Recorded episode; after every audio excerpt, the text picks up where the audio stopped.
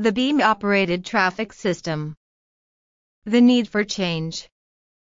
The number of people killed each year on the road is more than for all other types of avoidable deaths except for those whose lives are cut short by tobacco use. Yet road deaths are tolerated, so great is our need to travel about swiftly and economically. Oddly, modern vehicle engine design, the combustion engine, has remained largely unchanged since it was conceived over 100 years ago. A huge amount of money and effort is being channeled into alternative engine designs, the most popular being based around substitute fuels such as heavy water, or the electric battery charged by the indirect burning of conventional fuels, or by solar power. Nevertheless, such innovations will do little to halt the carnage on the road. What is needed is a radical rethinking of the road system itself.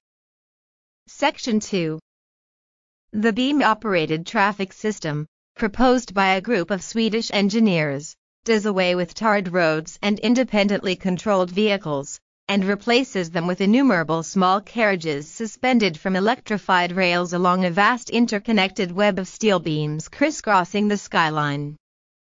The entire system would be computer controlled and operate without human intervention. Section 3 The most preferable means of propulsion is via electrified rails atop the beams.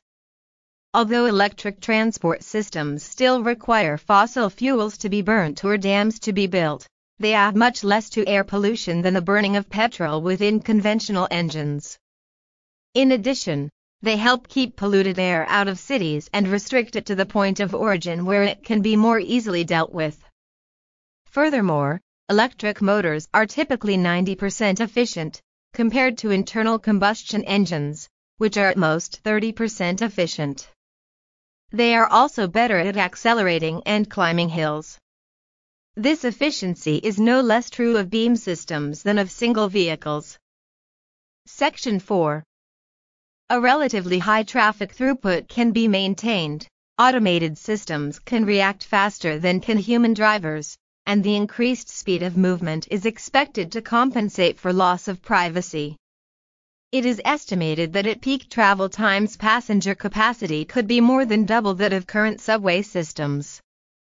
It might be possible to arrange for two simultaneous methods of vehicle hire one in which large carriages literally buses run to a timetable and another providing for hire of small independently occupied cars at a slightly higher cost.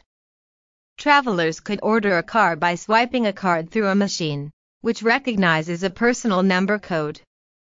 Section V Monorail systems are not new, but they have so far been built as adjuncts to existing city road systems. They usually provide a limited service, which is often costly and fails to address the major concern of traffic choking the city. The beam-operated traffic system, on the other hand, provides a complete solution to city transportation. Included in its scope is provision for the movement of pedestrians at any point and to any point within the system.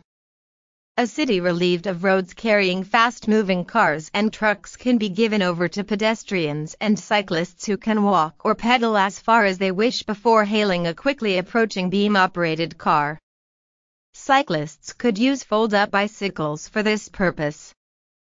Section 6 Since traffic will be designated an area high above the ground, human activities can take place below the transit system in complete safety leading to a dramatic drop in the number of deaths and injuries sustained while in transit and while walking about the city.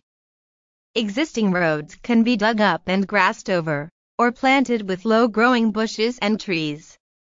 The look of the city is expected to improve considerably for both pedestrians and for people using the system. Section 7 it is true that the initial outlay for a section of the beam-operated system will be more than for a similar stretch of tarred road. However, costs for the proposed system must necessarily include vehicle costs, which are not factored into road building budgets. Savings made will include all tunnels, since it costs about US 120,000 per kilometer to build a new six-lane road tunnel. Subway train tunnels cost about half that amount because they are smaller in size. Tunnels carrying beam traffic will have a narrower cross-sectional diameter and can be dug at less depth than existing tunnels, further reducing costs. Objections The only major drawbacks to the proposal are entrenched beliefs that resist change, the potential for vandalism, and the loss of revenue for car manufacturers. Video camera surveillance is a possible answer to vandalism, while the last objection could be overcome by giving car manufacturers beam-operated vehicle building contracts. 60% of all people on Earth live in cities. We must loosen the immediate environment from the grip of the road-bound car.